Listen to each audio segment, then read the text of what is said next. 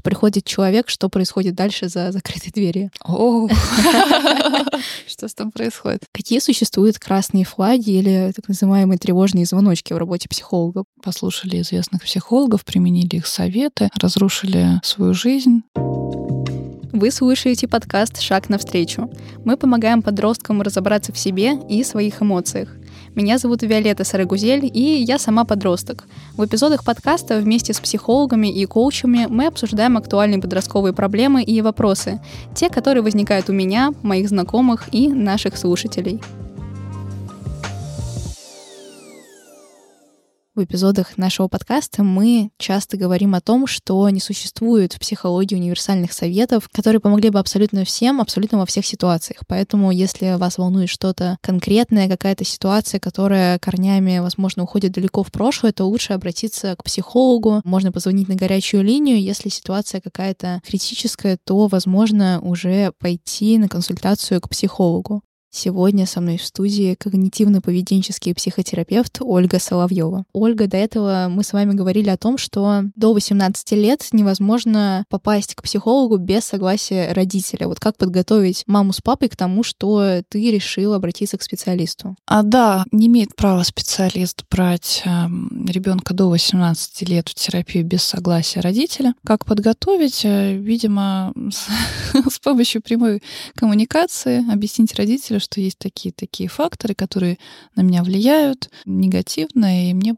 пригодилась помощь психолога. Я думаю, если родитель переживает за своего ребенка, то он на это согласится. Просто могу сказать по своему опыту, что очень долго я не обращалась э, сама к психологу, потому что, во-первых, не знала, как лучше это преподнести родителям, с каким запросом зайти, но всегда чувствовала, что есть там тревожность, есть моменты, которые хотела бы обсудить, но как будто бы мне это казалось несерьезным. И вот под каким предлогом я впервые пошла. Это для того, чтобы посмотреть, как работают психологи для своего подкаста. Mm-hmm. То есть у меня была такая как бы тема, на которую я всегда могу сослаться, если что-то пойдет не так. Mm-hmm. Вот я здесь, э, чтобы посмотреть на профессию изнутри, попробовать на себе, как да. я могу рассказывать. А, а не на мамку жаловаться, да, да, да за да. ее же деньги. Ну, кстати, э, первый раз я пошла к психологу в образовательном центре «Сириус» а, во время вот профильной смены образовательной, и решила сходить один раз, в итоге задержалась там на три. Каждый раз ко мне давали какое-то домашнее задание, я приходила, это была максимально комфортная для меня коммуникация, и я позвонила маме уже после, потому что все равно выяснились какие-то моменты из семьи, которые шли. Но у меня мама очень с пониманием отнеслась э, к такому моему опыту и сказала тогда очень важную для меня фразу «Дочка, молодец, что ты с этим разбираешься. Я тоже чувствую, что такая проблема у нас есть, и я рада, что ты решила взяться за ее решение. Как бы для всей семьи так будет лучше». Это очень ценно. Да, это было и, очень ценно. Наверное, вы не предполагали, что мама так отреагирует. На самом деле у меня мама по образованию психолог, mm. но все равно, когда в семье вы общаетесь, э, большую роль играют какие-то взаимоотношения вот мама-дочка, чем Конечно. психолог, э, там, клиент, грубо говоря. Mm-hmm. Вот, поэтому реакцию я ожидала разную, но э, решила все-таки поделиться, потому что, ну, так хотелось, и мне показалось, что для дальнейшей работы так будет проще. Да, иногда результаты нас могут удивить, да, реакция наших близких. У нас могут быть какие-то опасения, и они развеются просто, когда мы попробуем поговорить mm-hmm. об этом. Следующая ситуация, когда я попала к психологу, была на как раз форуме вообще на другом конце России, в Хабаровске, молодежный форум «Амур». Mm-hmm. За пять дней а, была открыта запись к психологу, и из 600 человек на консультацию записались 90, поэтому даже сократили время консультации. Это тоже для меня такой был шоковый результат, что такое огромное количество людей, подростков, молодежи заинтересованы в этой теме и, правда, готовы вот как-то идти в это углублять свои чувствуют необходимость да. и потребность какой-то поддержки и понимания, да? Да, но кстати говоря, мы потом общались с ребятами, кто так же, как и я, на эти консультации зарегистрировался, и многие а, были у психолога первый раз на тот момент. Mm-hmm. Как подготовиться к первому походу к психологу? Какие-то моменты, которые важно учесть, возможно, заранее сформулировать там какие-то вопросы или вот морально настроиться. Ну, я сталкиваюсь в своей работе с тем, что клиенты действительно переживают перед первым посещением психолога, потому что это момент уязвимости. Ты должен перед абсолютно незнакомым человеком говорить о своих проблемах. И достаточно откровенно лучше, чтобы терапия была эффективнее. Конечно же, это не может не вызывать напряжения. Но что здесь может успокоить? Это то, что в целом психологи учатся тому, чтобы быть принимающими, чтобы вызывать доверие и создавать такую безопасную, комфортную атмосферу для человека, в которой он будет чувствовать себя хорошо. Я думаю, опираясь на это, можно снять немного стресс, но вообще с первых минут обычно у людей развеиваются эти страхи, тревоги, ну, либо ты понимаешь, что это не твой психолог, и идешь ищешь другого. То есть, если чувствуешь какой-то дискомфорт при коммуникации с психологом, наверное, стоит э, пересмотреть выбор специалиста. Можно задать себе вопрос, чем связан дискомфорт. Это твой дискомфорт, просто от того, что ты начинаешь делать то, что ты не делал раньше. Или есть э, в психологе, в его фразах какие-то вещи, которые вызывают твой дискомфорт. Можно это обсудить и вообще хорошо бы это сделать прямо на сессии. Вот вы сейчас так сказали, мне было некомфортно в этом. Например, и психолог сможет дать в этот момент обратную связь. Э, может быть, у вас просто на этапе знакомства какое-то недопонимание произошло, да. все таки все, что мы слышим, это наша интерпретация. Да, мне кажется, вот это чувство дискомфорта, оно во многом может быть и вызвано тем, что человек не привык делиться своими проблемами просто. Конечно, это очень часто бывает. Да, для тех, кто ни разу не был у психолога, может маленький рассказ о том, как вообще проходит консультация. Вот приходит человек, что происходит дальше за закрытой дверью. О, что с там происходит? Ну, мы задаем вопросы. Если запроса клиента не очень конкретизированный, и человек плавает и не понимает, о чем говорить, и просто говорит, ну, я чувствую себя как-то плохо, мне стало хуже, чем обычно, психолог задает конкретные вопросы, чтобы продиагностировать ситуацию, что сейчас происходит с человеком, и уже исходя из этого намечается какой-то курс терапии, мишени терапии, а, но в любой момент этот курс можно изменить под клиента, потому что мы идем за клиентом. Если на следующей встрече у клиента другой запрос, какая-то другая вещь его беспокоит, мы разбираем вот этот запрос. Так работает когнитивно-поведенческая терапия конкретно. Ну, вот как было у меня на сессиях, на третьей встрече с психологом Сириусом мы разбирали проблему на метафорических картах. Угу. Тоже такой интересный был опыт, когда по-моему, наверное, вы лучше объясните, как это работает, но с помощью инструментов э, вот, карт из подсознания что-то достают, какие-то ассоциации, образы, и потом это интерпретируют. Ну, метафорические карты — это такая проективная методика, когда ты не можешь выразить прямо, что с тобой происходит, ты можешь опосредованно через карты это сказать. Я не использую метафорические карты в работе, но проективные методики имеют место быть там, где а, людям вообще тяжело сказать, что они чувствуют, и понять, что они чувствуют. И через какие-то такие образы можно до этого достучаться. Кстати, да, так оно и было. Да. порой видишь регалии психологов или описание запросов, с которыми они работают, и невольно теряешься.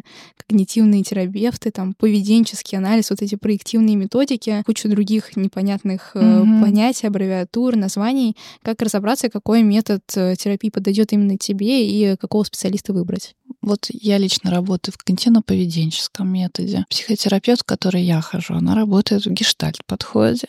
В чем разница между этими подходами? А, ну, это глобальная разница, наверное. Ну, можно там долго описывать, но если грубо, то гештальт — это больше про чувства. Когнитивно-поведенческая терапия больше про мысли, рациональные какие-то убеждения и когнитивные искажения. Но, конечно же, мы тоже касаемся чувств постоянно, просто не настолько сильно. А есть еще психоанализ, это вот самые распространенные методы психотерапии сейчас перечисляю. Психоанализ — это, конечно же, поиск каких-то инсайтов и копание в подсознании. Тоже очень интересная вещь, но, допустим, какие-то запросы можно решить гораздо эффективнее и быстрее с помощью когнитивно-поведенческой терапии, например, вопросы панических атак, тревоги, потому что там нужны именно навыки новые.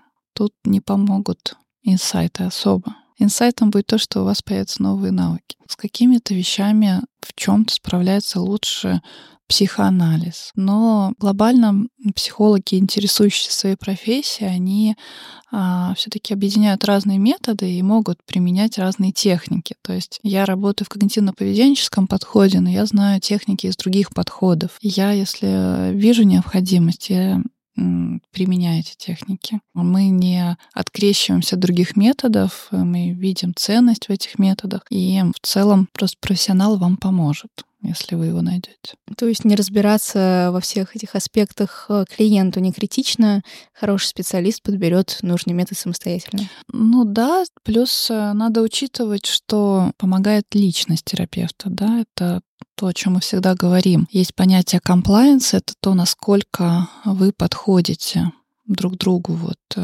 клиент и терапевт. И от этого зависит 30% успешности терапии это немало. Могу подтвердить, как человек, mm. который был у нескольких специалистов. Да. Какие существуют красные флаги или так называемые тревожные звоночки в работе психолога? Потому что вот я, например, слышала, что хороший психолог, он никогда не будет говорить там, иди туда, сделай то. Он будет задавать какие-то вопросы наводящие и угу. пытаться вот раскопать, а что хочет сделать сам человек. Так угу. ли это? И, возможно, есть какие-то другие ситуации? Да, конечно, у нас есть все-таки критерий работы — это техника направленного инсайта. То есть мы направляем человека к какому-то инсайту, даже если с первых минут понятно, к чему мы придем через час, психолог не может сократить время и это сказать, потому что, во-первых, клиент это не примет как свое. Клиенту нужно самому это родить, если можно так выразиться. Поэтому насаждать нельзя. Плюс а, бывают такие запросы, а разводиться мне или не разводиться, да? И что ты тут дашь совет? Разводиться, тогда клиент на тебя перенесет эту ответственность за развод. Это категорически запрещено, но есть место и четким рекомендациям, там а, в работе с какими-то вещами, где нужно просто выполнять определенные действия. То есть место рекомендациям есть. Есть общие для всех психологические процессы, где есть тоже место прям четким а, рекомендациями, как нужно проходить вот это вот, допустим, состояние сейчас, чтобы тебе было легче. Вот нужно делать так и так и так и так. То есть это не совет, это просто знание психологическое, я бы так сказала. Существует ли разница ходить к психологу лично или, например, созваниваться, проходить онлайн-терапию? Ну, у меня в основном 80% клиентов онлайн работают со мной. Ну, во-первых, много клиентов за границей. Эффективность от этого не снижается. Есть люди, которые хотят только очно, и только тогда они чувствуют эффективность. Есть клиенты, которые пробовали очно, перешли на онлайн, и им тоже абсолютно окей. Ну, я со своей стороны могу сказать, что эффективность не снижается из-за онлайна абсолютно. Да, для многих, наверное, это более удобный формат, чтобы не ездить, не тратить время конечно, на дорогу из любой конечно, точки. Конечно. Стоит ли ходить к одному и тому же специалисту вместе с родственниками и друзьями? Потому что наверное, тоже, когда первые разы идешь к новому специалисту, существует такой страх, что какая-то информация перетечет, и ты не будешь комфортно себя чувствовать, не будешь с комфортом, наверное, спокойной душой делиться какими-то проблемами и переживаниями. Если э, прям четко следовать этике, то нельзя вообще э, близких людей брать в терапию. Но как происходит в жизни? Люди выбирают психолога, опираясь на рекомендации. На чьи рекомендации? Не просто проходящего мимо человека, либо твоего родственника, либо твоего близкого знакомого. Вот здесь э, уже возникает да, вопрос, как бы идти, не идти. Но, как правило, это не мешает работе. Если ко мне приходит человек и говорит, я друг такого-то человека, я спрашиваю, у вас нет с ним конфликта? Если нет конфликта, если мы не это будем обсуждать,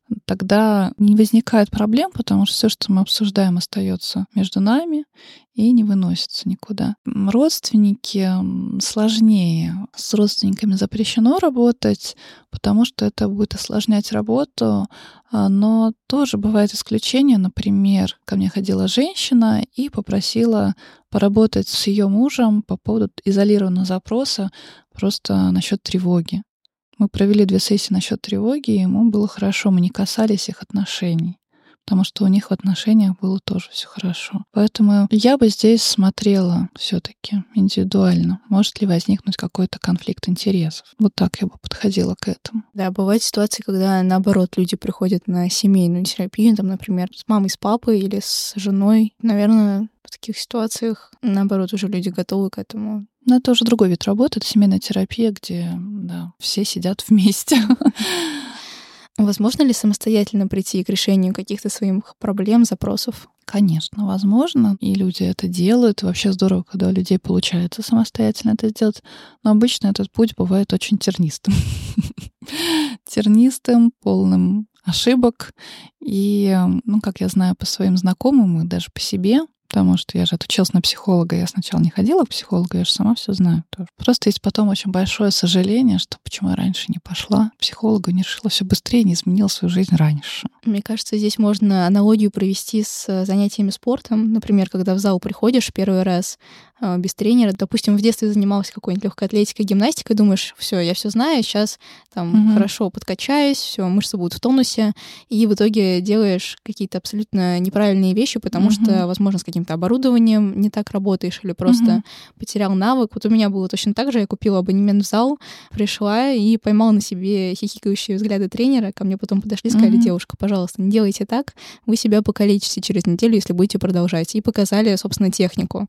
И вот вот, да. мне кажется, здесь в психологии такой же момент, что тебе просто хотя бы должны показать технику и вот в какое-то угу. нужное русло твои мысли направить. Да, да, люди очень часто советы данные там в интернете психологические не совсем верно интерпретируют или не фильтруют информацию, не понимают, чему верить, чему нет, потому что сейчас очень много информации разной, совсем неизвестные авторы, которые дают эту информацию. И были у нас у коллег клиенты, которые послушали известных психологов, применили их советы, разрушили свою жизнь достаточно серьезно, и после этого пошли к психологам уже на индивидуальные консультации, потому что у всех у нас все-таки случаи индивидуальны, даже если они похожи. Каждый из нас отдельная личность. Не надо это забывать. То есть такое самолечение, можно сказать, в психологии опасно тем, что можно себе просто навредить какими-то неправильными паттернами мышления и универсальными советами. Да, можно. Есть такие случаи. Как самому себе помочь в стрессовой ситуации? Например, перед экзаменом или если нужно быстро какой-то вопрос решить? А чтобы быстро снять тревогу, да, что сделать? Есть техники дыхательные, дыхание животом. Ну, здесь подкаст я не могу показать, поэтому лучше это погуглить. Дыхание по квадрату, например, можно погуглить. Дыхание вот диафрагмой, научиться этому. И техники а, заземления, там 5, 4, 3, 2, 1, да, найти в пространстве 5 предметов, 4 звука, 3 ощущения, два вкуса. Это тебя возвращает в то пространство, где ты находишься, и смещает фокус твоих тревожных мыслей на то, что происходит вокруг. Потому что вся тревога, она у нас берется из э, наших мыслей. То есть нужно немного себя заземлить. Поэтому они так называются техники заземления. Приложить лед, пощипать себя, вот самое такое быстрое, да, вот эти все вещи. Ну да, все получается возвращает тебя к каким-то чувствам, да. а не к мыслям. Да, фокус смещается. Да. Сейчас очень популярны дневники эмоций, даже если посмотреть вот всякие видео там по самоорганизации, по, опять же, избавлению от тревожности, а, все поголовно советуют вести вот эти дневники, угу. записывать свои мысли и эмоции. Способны ли они правда, облегчить проживание трудностей. Да, абсолютно. Это главная техника, главный инструмент когнитивно-поведенческой терапии. Вот почему это работает? Это работает э, так, что ты занимаешь такую отстраненную позицию от э, своих переживаний, смотришь на них и можешь их проанализировать. То есть тебя захлестывает, например, злость. Ты записываешь в этот момент, я чувствую злость, и думаешь, почему я чувствую злость, какая мысль ко мне пришла в этот момент, когда злость появилась. И ты уже можешь проанализировать. То есть дневники эмоций, они могут быть терапевтичными для человека сами по себе. Но круто, когда еще терапевт подскажет, как работает дальше с этой полученной информацией. И вот это то, с чем мы а, потом своих клиентов отправляем в жизнь, если можно так сказать. То есть они сами для себя становятся психотерапевтами, обладателями науки. Да, то есть это какая-то базовая такая отправная точка для дальнейшего понимания, распознавания своих эмоций. Ну, вообще для распознавания уже первый шаг, да. Ты уже учишься хотя бы называть то, что с тобой происходит. Не просто мне плохо или хорошо, негативное, позитивное, что-то такое, не понимаю что, а уже конкретизируешь эмоции, их очень много. Да, если существует страх, например, пойти к психологу, хотя бы с этого шага можно начать. Да, пойти навстречу себе, да. Вот, допустим, все, дневник эмоций записал, какие-то базовые свои паттерны поведения выявил, решил все-таки записаться к психологу, на что стоит обратить внимание. Нужно посмотреть на базовое образование, чтобы базовое психологическое образование было каким-то фундаментальным, хорошим. А, но я знаю психологов, у которых есть базовое, например, социологическое образование или экономическое. Но тогда должно быть а, следующее образование, тоже занимающее там пару лет, когда ты уже изучаешь общую психологию, и ну, все важные такие вещи, касающиеся психологии. Какие-то просто курсы психологии, они, они не дают такого фундаментального понимания всех процессов. К базовому образованию должно идти еще конкретное образование в каком-то из подходов психотерапевтических. Вот мы перечислили некоторые, да, когнитивно-поведенческий подход, гештальт-терапия. Их очень много, сотни. Ну вот, вы можете просто выбрать тот подход, который вам ближе, и посмотреть, есть ли образование у человека по какому-то из этих подходов. Как-то в соцсети я видела специалиста, психолога, якобы, у которого в списке образования были курсы Блиновской. Вот. Да, очень внушает доверие. Ну, имеет своих каких-то клиентов тоже. Иногда неожиданные вещи вообще людям помогают, и даже недоказательные. Ну, так бывает. Например? Я же говорила о том, что все, что мы слышим, это интерпретации наши.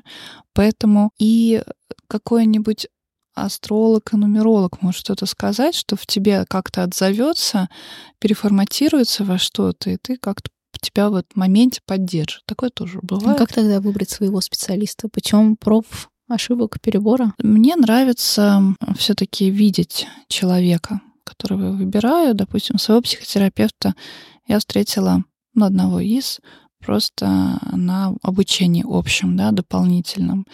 До этого я находила по рекомендации людей. Семейного терапевта я нашла просто в интернете.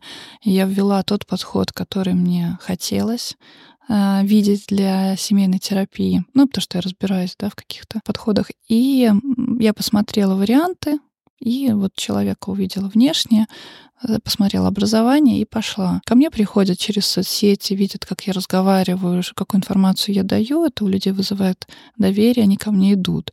И через рекомендации тоже. Способов много разных, но я думаю, конечно же, важно, чтобы вы почувствовали, что ну, ваше не ваше, и на это опереться. Да. Еще из важных э, характеристик можно так сказать, а, для психотерапевта многие называют э, наличие собственного психотерапевта, чтобы обязательно кто-то еще был у твоего специалиста.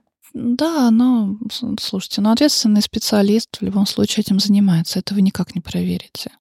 То есть э, есть, э, конечно, факторы базовые, которые должны быть, да, вот базовое образование, дополнительное образование в каком-то из методов, наличие супервизии, наличие а, личной психотерапии, ну как вы это проверите? Просто специалист, который ответственно относится к своей работе, он этим занимается, потому что без личной психотерапии вообще сложно работать, и без супервизии тоже, потому что, ну, супервизия — это когда возникают какие-то вопросы по клиенту, и ты с супервизором обсуждаешь, какие могут быть варианты, как можно дальше строить психотерапию такой советник некоторый. И взгляд со стороны профессиональный, может быть, более опытный коллега, может быть, коллега из другого какого-то подхода тоже. Но в любом случае вредно думать, что ты все знаешь, и ты сам совсем справишься без кого-то еще. Это, наверное, актуально для всех сфер. Для всех сфер абсолютно, да. Вот где найти такого опытного, ответственного специалиста? Не обязательно опытного, кстати. То есть меня тоже часто спрашивают, посоветуйте какого-нибудь психолога, но только не такого, кто только что отучился. Что я вижу в практике? Э, люди, которые только отучились. Ну, во-первых, учеба предполагает наличие практики во время учебы. И люди, которые только отучились, они очень ответственно относятся к своей работе. Они к себе критичны, они стараются не ошибиться, все сделать правильно, хорошо, и там очень много отдачи. А люди, которые уже, допустим, 20 лет проработали, ну, там можно встретить уже какое-то такое искажение, что вот бывает, что ощущение, что я вот все знаю. Сейчас я тебе все скажу, как делать, и так и будет. Вот, бывает. Поэтому я бы так не разделяла, вот только опытный мне нужен человек. Да, наверное, подытоживая, выпуск, можно сказать, что не стоит бояться обращаться к специалистам, не стоит бояться вот первый раз зайти в терапию. А если так будет комфортнее, можно тщательно изучить образование психолога, методы, с которыми он работает, собрать обратную связь от родственников и пойти уже с этими знаниями. Бояться точно не надо потому что когда находишь человека, с которым тебе комфортно, это очень большое счастье, это очень многое дает. Это я по себе даже говорю. А, вот. И люди, которые уже в это вступили и почувствовали эффект, они обычно очень всем рекомендуют пойти в психотерапию. Это абсолютно так. Я тоже по своему примеру могу это подтвердить, потому что после того, как я первый раз ходила к психологу, у меня, наоборот, проснулся интерес еще больше разбираться в себе. И, кстати, mm-hmm. важный момент, который я хочу отметить, не обязательно идти с какой-то тяжелой ситуации или mm-hmm. ситуации, которая прямо давит. Mm-hmm. Для меня психотерапия — это просто про лучшее понимание себя, про понимание того, как я могу вести себя в определенных ситуациях, и про какой-то, наверное, больший контроль над ситуацией и спокойствие в своих действиях, mm-hmm. когда ты понимаешь, что ты делаешь, ну, на что влияет это, откуда берутся такие реакции. Конечно, абсолютно. Не обязательно иметь какой-то очень тяжелый запрос, какие-нибудь депрессии, расстройство личности. Можно просто прийти с запросом на самопознание. Да, это как будто бы еще одно обучение просто. Да, но очень ценное для, для жизни. Одно из самых полезных образований, можно так сказать. Mm-hmm. Напомню, что сегодня у нас в гостях был когнитивно-поведенческий психотерапевт Ольга Соловьева. Ольга, спасибо большое за такой содержательный, интересный, насыщенный выпуск. Вам спасибо. Надеюсь, было полезно. Да, надеюсь, в сознании наших слушателей он как-то откликнется и поможет им в дальнейшем выборе. Да, было бы здорово.